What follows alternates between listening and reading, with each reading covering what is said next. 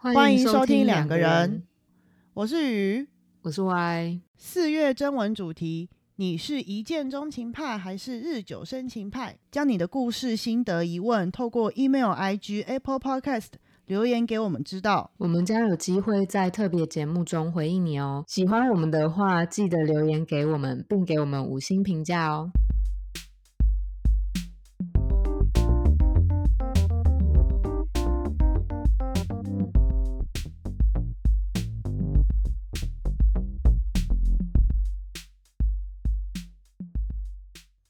今天的主题啊，其实我觉得这这一个主题之前很多的集数都在，嗯、多多少少好像都有在说关于这个主题的一些事，可是我们好像从来没有把这件事情聚焦在一集，好好的来讨论一下。就是我们之前有一集 SP 特别篇，好像在蛮早之前的吧，蛮早期的，就是在讲说，嗯呃，当一个人要踏入智商的时候，可能会遇到哪些可能阻碍之类的，就是可能会不想来，找一些借口、理由什么的。嗯对，然后可能有的时候我们也会讨论到说，哎，身边的朋友想要来做智商，可能会来问我们呐、然后可能可能他们会有一些困惑，困惑是对于智商的困惑，对不对？就是不知道智商是在干嘛之类的。，对对对对，因为可能从来没有接触过的人，他们不会，就是可能会好奇，或是有点想象说，嗯，他到底在干嘛呀？然后就是去聊天嘛，什么之类的，这样子。我之前我之前嗯曾经听过不少人会这样子想、欸，就是会觉得说，啊，不就是聊天，然后聊一个小时要这么贵，到底为什么要花 钱去找一个人聊天这样？啊，对，我们有一集在讲那个收费的事情的时候，也有讲到类似的内容，嗯我想起来了。嗯对，然后我们那时候就有讲说，为什么我们的就是应该是说我们的这个定定位或是这个价位跟我们给予的东西到底有什么呃相应的部分，就是哦相称的部分这样子。那是不是有一点久之前呢、对，也是蛮久之前的。但是我觉得今天这个主题更特别的地方是，就是说，呃，比较注重在的是那个内内容的部分，就是值的部分，是说，呃，到底心理师跟个案到底在做些什么东西？为什么一定要特别去找心理师，而不是找身边的朋友就好？嗯嗯嗯嗯嗯嗯嗯，可是你自己、你自己说得出来你在会谈室里面做了什么吗？我跟你讲，这就是哦，这就是嗯，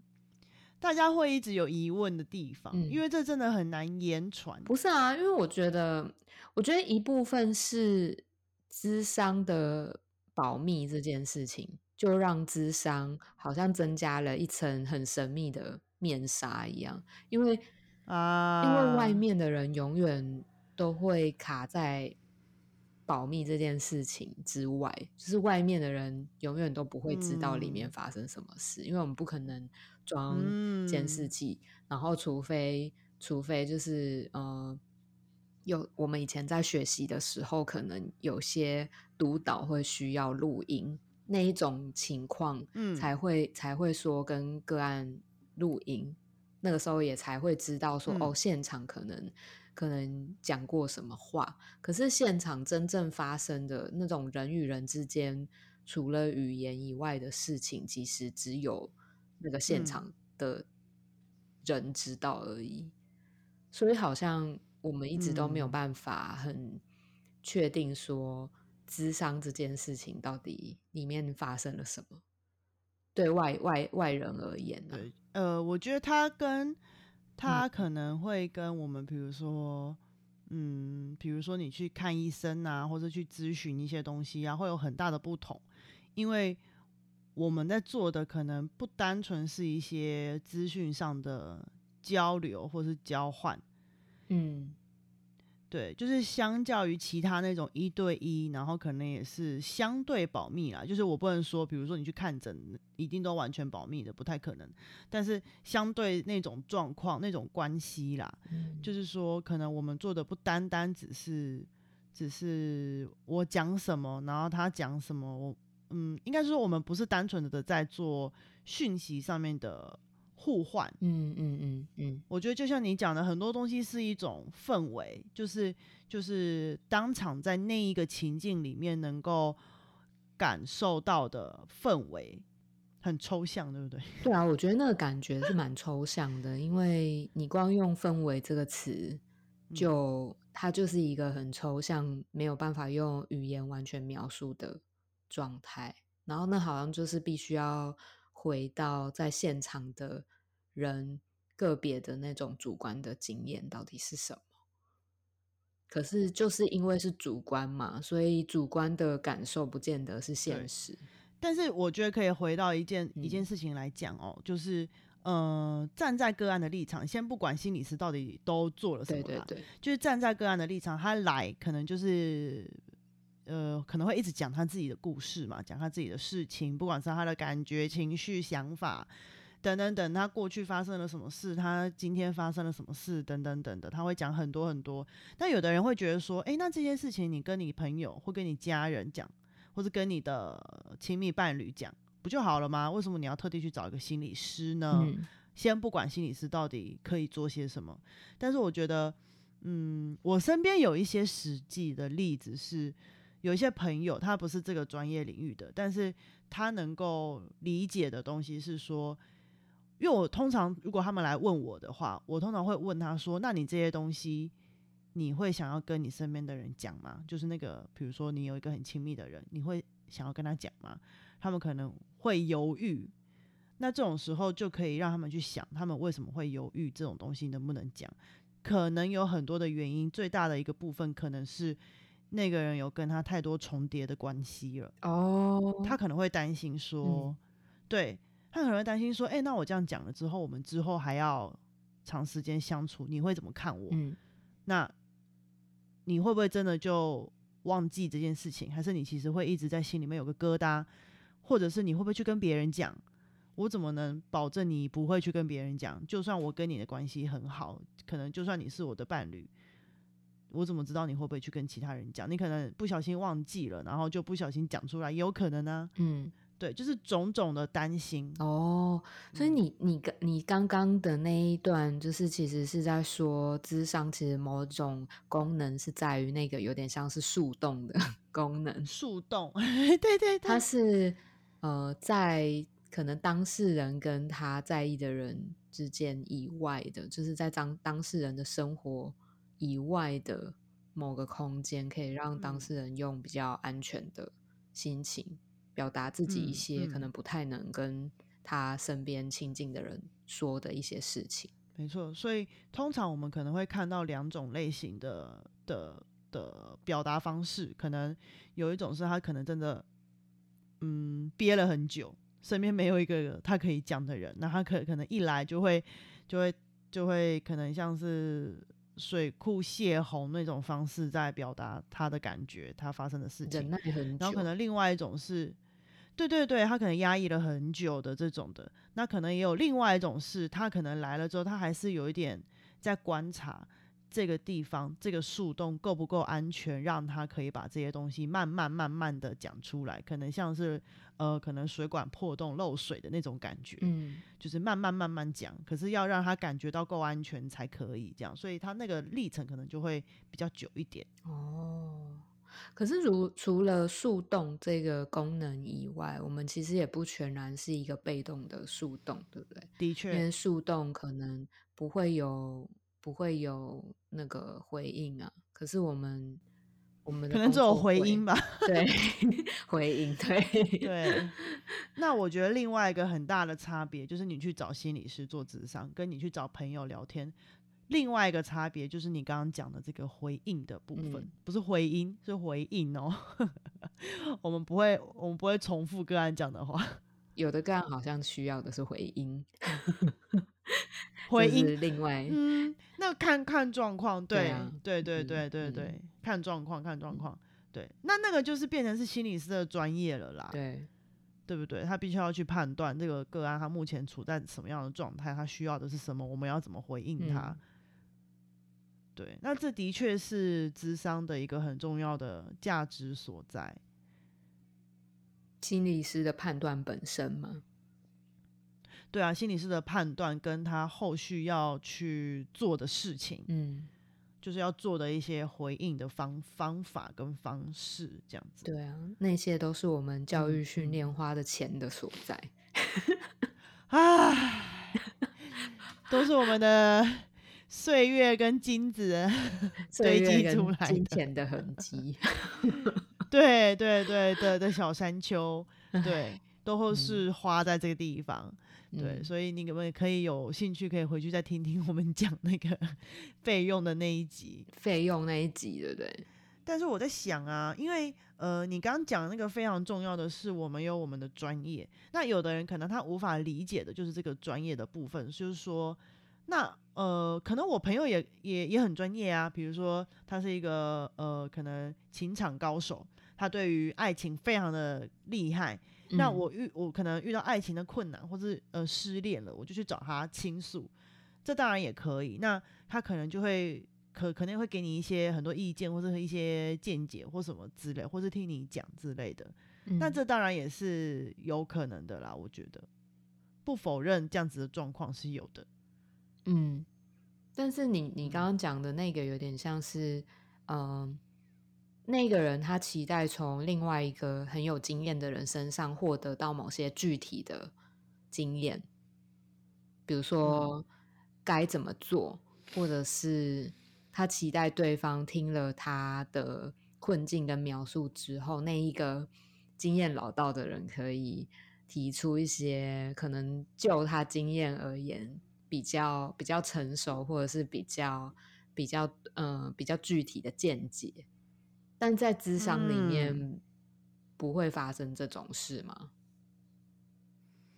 嗯，你过去的经验有听过有人有发生过这样的事吗？就是有这样子的经验过吗？我自己没有这样子的经验过，但是我知道就是有一些，因为这个这个有点扯远了啦，然后我觉得有点专业，我就嗯稍微带过而已。就是我我知道有一些嗯学派，他可能有一些心理师，他会嗯不会，他不会忌讳跟呃当事人直接可能自我揭露，就是自己的一些事情、嗯嗯或者是嗯。经验，然后他们甚至觉得这样子的自我揭露在在会谈里面其实是有疗效的。那那我觉得就是嗯，那那就是学派认知上面的差异，然后也不能说那个是有错的，因为做出这样子的技术上的决定，应该也是取决于那个心理师本身专业的部分。对啊，可是我我的确也是有听过说，有的人是很认同这样子的事，但有的人不太认同，这样就是各有自己的想法。这样其实我自己的经验是，的确嗯会有很多人来的话，他们会很希望，他们就算自己不讲，你也可以感觉出来，他很急迫的要找到一个他想要听的建议，或是解答，或是方法这样子。嗯嗯嗯嗯嗯，那如果这个时候，如果你跟他讲说，哦，那我们可能没有办法这么快的给你这些东西的话，他们可能会有点失望，或者可可能之后就不来了。嗯对，可是老实讲，我觉得心理师的专业啊，之所以很重要，是因为你不能随随便便的就把这些东西给出去。就我个人的想法是这样子啊，我不知道其他心理师是怎么想的。因为老实讲，你你你你要是给了这个东西，就像医生一样，他跟你讲你可以这样子去做，某种程度上他必须要有一些 background，就是要有一些东西在支撑他这样子的判断。嗯对，那医疗那那一部分，因为有很多的科学文献佐证之类的研究之类的，所以他们可能可以很快的，就是给你一些，比如说，哦，你现在有 A 症状，那你就是应该要怎么怎么做，就是呃 B、C、D 这样子照着做就没问题，OK 了。就是大部分的嗯文献数据研究都支持这样子的做法，所以我可以很快的给你这个东西。就是比较不会有问题的，因为它有它的那个 SOP 的那个守则嘛，可以照做。但是心理这一块真的是非常的不一定，而且很个人，然后很隐私，嗯，然后甚至有的时候单听你短时间描述的东西。它其实是很片段的，然后我们可能没有办法很完整的去做一个全盘的理解跟判断，更不用说是下判断的啦。我们可能连理解都只理解了一小块而已。嗯，那那剩下的这些东西，我们不理解的状况下，就给了你一个方法，或者给了你一个方向或建议，那我要怎么去负这个责任？说你这样子做就不会有问题？嗯。对啊，我觉得有的时候可以从这个角度来想想看。对啊，打个比方好了，你刚刚讲的那个状态，比较通常都是发生在第一次会谈的时候嘛。就呃，有有的可能当事人比较有耐心，会 持续的 暗示或者是明示心理师给他建议，大概两三次，然后之后会放才会放弃这样子。但是有很很大一部分人可能是第一次进来。进来会谈的时候就会表达这样子的需求，可是可是第一次会谈进来这样子算一算，其实场够就是说说明那些什么知情同意啊那些规则规范的部分，可能就是大概要花个五到十分钟说明，然后大概了解一下来咨商的那个。原因啊，起因啊，或者是自己的感觉是什么，可能又要花一些时间。所以其实真正真正到真的。呃最后就是结束之前，我们可能只剩下大概半个小时到四十分钟不到，对，不到不到不到不到不到嘛，对不对？我自己的经验是只有五到十分钟顶多。这么那你们前面是在干嘛？不是啊，因为。他光讲他的故事就会讲很久啊！哦，对啊，没有啦。我的意思是说，对，就是他，嗯，大家都会先很努力的先想要分享自己的发生的事情嘛，跟经过。可是你想想看哦，就是即便分享的时间大概是在半个小时里面，我们要怎么从就是这半个小时就完全了解一个可能长成就是大概。至少应该，如果去外面自费的话，应该很多大部分都是十八岁以上的成人嘛。那那我们要再怎么这么短的时间来来了解一个已经长了十几二十年的人，这样子，就我觉得这件事情本身就是一个很困难的事情，所以更别说就是听了半小时就要立马给出建议这件事情。我觉得那个建议本身好像也，嗯，不会是完全可以合适一个人的建议啦。如果是在第一次的时候，的确，可是呃，嗯，我自己的立场的话，会觉得如果这样子做的话，我会有一点呃担心，是说可能，嗯。可能比较会比较会有一点自己会觉得自己会觉得有点，呃，也不能说愧对，有点太过严重了。但是简单来说，就是有点有点会觉得有点对不起这个这个这个身份或者这个专业啦。你现在因为自我揭露吗？对啊。就是做了一个很大的牺牲，反正就是我会觉得说，我们如果要给出这些东西，我们要对得起来找我们的人，要对得起他的这些故事、他的这些经验、他的过去的这些生活历史，那他会愿意跟我们讲这件事情，我们必须要给很大的尊重在上面，就是要放很大的的，嗯，用尊重来讲嘛，我不太确定诶，但是就是说。我们必须要很慎重的，应该是说很慎重的去看待这些东西，不能很随意或是很快速的给东西。但是你刚刚讲那个第一次要给东西，可能会变成这个样子嘛？那给给建议或者给方向之类的，可能会变成刚刚讲那个样子。但是我们不否认的是，的确，如果你的背景知识足够的情况下，然后你可能有遇过蛮多的 case，蛮多的人，蛮多的案例。你大概会有一个雏形呐，就是你可能第一次听到这些故事，你可能会有一个雏形嘛，就是可能会是一个假设或什么的假想或是预设的状况，他可能是因为什么什么什么，所以什么什么什么，所以他现在会有这样的感觉或是这样的困扰。但是这个东西全部都是我刚刚讲的雏形，就是它是一个不太确定，然后不太稳定，可能会持续变动跟修改的样子。那这个东西，我我自己的倾向是。绝对不会第一次就给出去啊，嗯嗯，因为就像我刚刚讲的，他会慢慢的在修改，根据之后对你有更多的了解、更多的观察、更多听你更多的故事，我这个东西会一直不断的修正，一直修正，一直修正，而且是针对每一个当事人个人去做修正的，所以我们可能可以。简单的听你讲讲你的初步的一些状况或是困难，大概了解可能发生什么事情，但是那些都是一个概率性的东西，就是可能别人也曾经有过这样的问题，或是其他我也听过有人有这样的问题，那他们背后可能是因为这些原因，那我们可能会慢慢慢慢经过很多次的会谈。将这个本来属于很多个人的雏形，慢慢的把它有点像是捏黏土那种感觉，慢慢把它捏成属于你的样子，属于每一个当事人的样子。那等到这个东西是可能我们认为很匹配了的时候，我们可能才会慢慢一部分一部分的回馈给当事人。我觉得是比较像这种感觉。换句话说，其实。心理师如果本身对于某个主题很有经验的话，那一个预设就会比较快速，而且比较嗯，应该讲怎么讲啊？就是会比较快速的去浮现出来吗？比较快速吗？嗯，因为你刚刚说，好像好像心理师如果在那个领域，他可能比较有所有接触，嗯。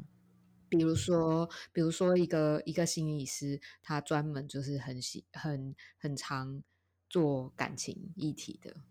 就是亲密关系。他可能看到就是呃，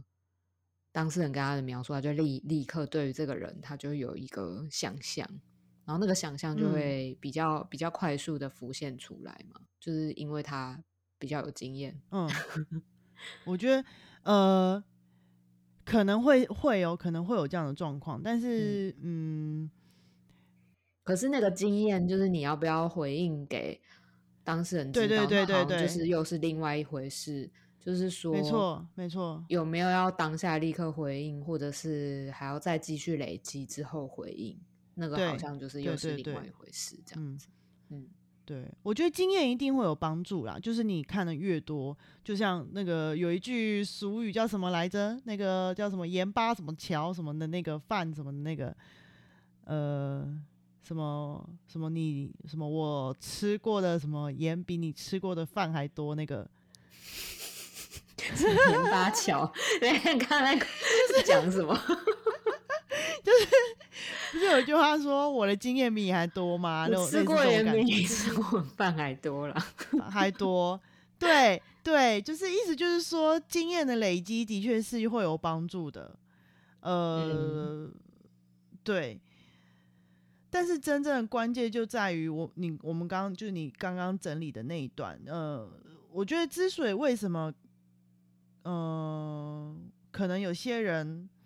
我们会说，比如说，有些人会说，拿前面提的那个例子来讲，可能我遇到情伤，我分手了，为什么我要去找心理师，而不是去找一个情场经验很丰富的朋友？嗯嗯嗯。那情场经验很丰富的朋友，他的经验也很多啊，对吧？嗯。但是，嗯，我可能得到的东西变成是那个雏形哦，因为那一个情场情场经验很多的朋友，他会依照他的经验回应给。那个人，对啊，这是我们的假象。对可是那个经验本身就是一个预设嘛。呃，当然我们不能说每个朋友都是这样子啦。嗯，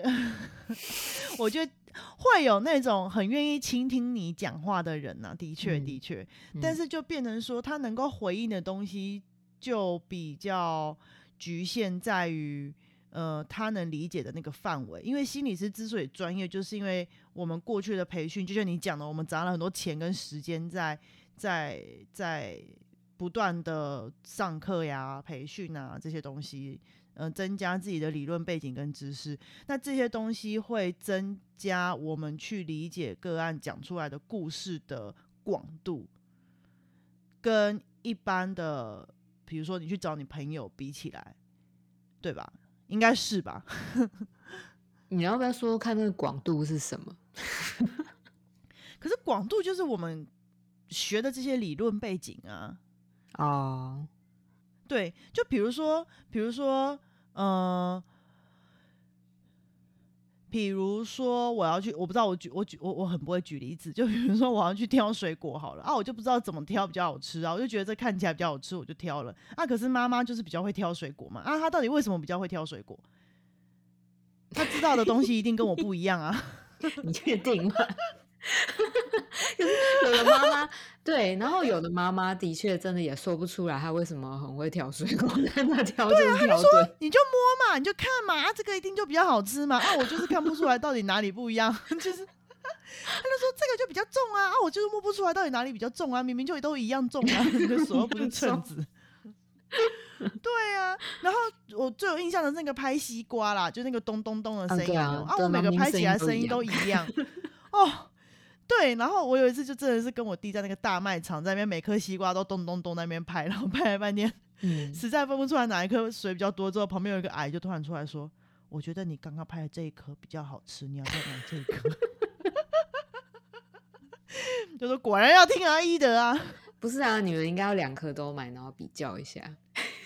我们挑不出来，问题就是我们连那两颗是哪两颗都挑不出来，我们就一下挑这两颗，然后觉得嗯，刚刚那一颗好像也不错呢，然后觉得啊，那换这两颗好了。他觉得哎，可是刚刚那颗听起来声音也不错呢，然后最后结论就是实在是分不出来哪一个声音比较好啊。嗯，对啊，然后旁边的阿北跟我们一起在那边拍拍拍，这样。我觉得只能说，就是我们过去的学习，然后以及我们从实习开始一路这样子下来的工作经验，某种程度上，我们其实真的非常的常在跟人做接触，然后嗯，那种那种很常跟人接触的感觉，或许就像你说的，就是一天到晚拍西瓜的人，总是 拍的最后会拍得出来说 哪一个可能比较甜，或者是什么？对，就是对，就是你一天到晚接触，我觉得任何一个行业好像都是这样，就是你如果一天到晚接触的话，总还是会有一些知识是跟一般可能比较不接不会常接触的人有所不同的。嗯然后我觉得那种知识对我们那种对人的知识，对我们而言就是很宝贵的一个经验，这样。然后那个经验有的时候甚至可以透过会谈的方式带给当事人。也就是说，我、嗯我刚刚忽然想到，就是嗯、呃之前就是我可能接触到一些人，他们后后来他们都会跟我讲说，他们其实以前从来没有想过可以这样子想事情，或者是他们从来没有想过，原来一个嗯人、就是他，包括就是他自己或者是别人，他可以用这样子的角度或者是方式重新去思考一些事情。这个是他从来没有过嗯的经验，而那个经验是我们有机会带给他们的。这这其实蛮感人的，老实讲。对啊，因为其实我一嗯直觉得，我不，嗯，可能是可能是我自己学习到现在吧的那个那个感受，就是到目前为止的感受啦。我不确定以后我会不会还有新的心得，但是现阶段我会觉得说，我们的工作好像并不是呃实际上的真的告诉对方说。你可以怎么样？你就是往这一条路走就对了。你怎么样怎么样之类的，我们并嗯不是这么指导性的角色，而是嗯我我目前来，我目前为止就是的体会是，我觉得我们就是带给他们一些新的途径，然后甚至嗯陪他们去走一段路。走了之后才会嗯发现到说，哎、其实我可以这样走，或者是哎、诶其实这条路没有那么恐怖，或者是也有可能很恐怖啦，嗯嗯不知道。但是但是就是嗯对去经验它，然后经验了之后才会发现说，哦，原来我做得到这件事情。然后没错，即便结束了关系，这一个经验也嗯会留在那个人的心里面。那之后就是他在生生活当中也可以随时运用这样子的经验，就像我刚刚讲的那个思考方式啊。之后他在生嗯活当中，即便没有这个智商，他还是可以用嗯类似的方法去思考自己的事情，就是那也是一种学习的感觉。没错，就是一个很难得的经验啦，很难得形成的一个关系，这样子。对啊，对啊，嗯，绝对绝对跟朋友之间的这种感觉是完全不一样的。嗯嗯，你你刚刚讲的那个，你刚刚分享的这个，会让我想到之前我有一个朋友是同行啦，就是他也是心理师，然后他有跟我分享过他自己在接受智商的时候，就是比较早期的时候，可能还是学生时代的时候，他的一个体验是，他其实他跟我讲说，他其实不太喜欢一直去回想事情，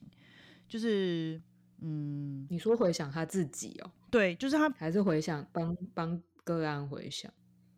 没有他自己他自己的经验，他自己哦做、就是接受智商的经验是，他不嗯太喜欢一直去回想过去的事情，不管是什么，就是可能呃小时候发生的，或是以前发生的，或是就是种种事情。因为你做智商，你一定都会讲一些可能比较不好的事情嘛，就是不开心的经验啊，不开心的回忆啊这些。他说嗯其实他不是那么喜欢讲这些事情，就是在日常生活中啦。他当然不是在讲说他在做智商的时候，是他平常的日常生活中，他不是一个这样子的人。那他就觉得说事情发生就发生了，去想他也没有用。但是因为为他是本身是心理师，所以他要去接受智商，就是他有去接受过智商，那他就必须要去讲这些东西。然后他说他那个时候他的一个心理师就给他了一个还蛮感人的话，是说，因为他就跟他的心理师讲说，他其实不是一个很喜欢去可能回忆这些东西的人，就是可能回想这样子。然后他的心理师可能不是原话，就是转述这样。然后他的心理师就跟他讲说，那可能我们这个时间或者这个空间，你就当做是一个小小的白日梦，就是你梦到了以前的事情一下下，你马上就又可以回来了，这样子，嗯就是有点像是给你一个小小的空间跟小小的机会，让你有时间、有机会啦，在日常生活之外的空间里面，能够去去想这些事情，去去处理这些你平常在过你很琐碎的生活的时候不会去触碰到的东西。嗯，然后他说他觉得这个经验还蛮特别的，就是让他之后对接受智商这件事情有了很大的、很大的体验跟理解，这样子帮助他去理解接受智商是什么样的一件事情。对啊，这诶，我觉得这个，我觉得就这句话还蛮还蛮有意思的，就是不太，因为的确你刚刚在描述是一个片段嘛，就他并不是，嗯、这个人他他本身他整体对于这个智商整体的一个全部的经验，它就只是一个片段而已。可是这个片段就被他记住，而且也嗯影响到他后面的职业生涯，然后也嗯甚至就是一直不断的记得到他可以分享，让你知道。我觉得这件事情还蛮重要的。嗯，没错，没错。我觉得，嗯，可能听我们节目的人啊，甚至听到我们这一集的人，不一定都都有去智商过，或是嗯有相关的经验这样子，或是曾经对职场有兴趣，可能都不一定，可能只是单纯听而已这样子。那我觉得，如果如果你听了之后，你有这个想法想要去，或是你身边未来可能会遇到有些需要的人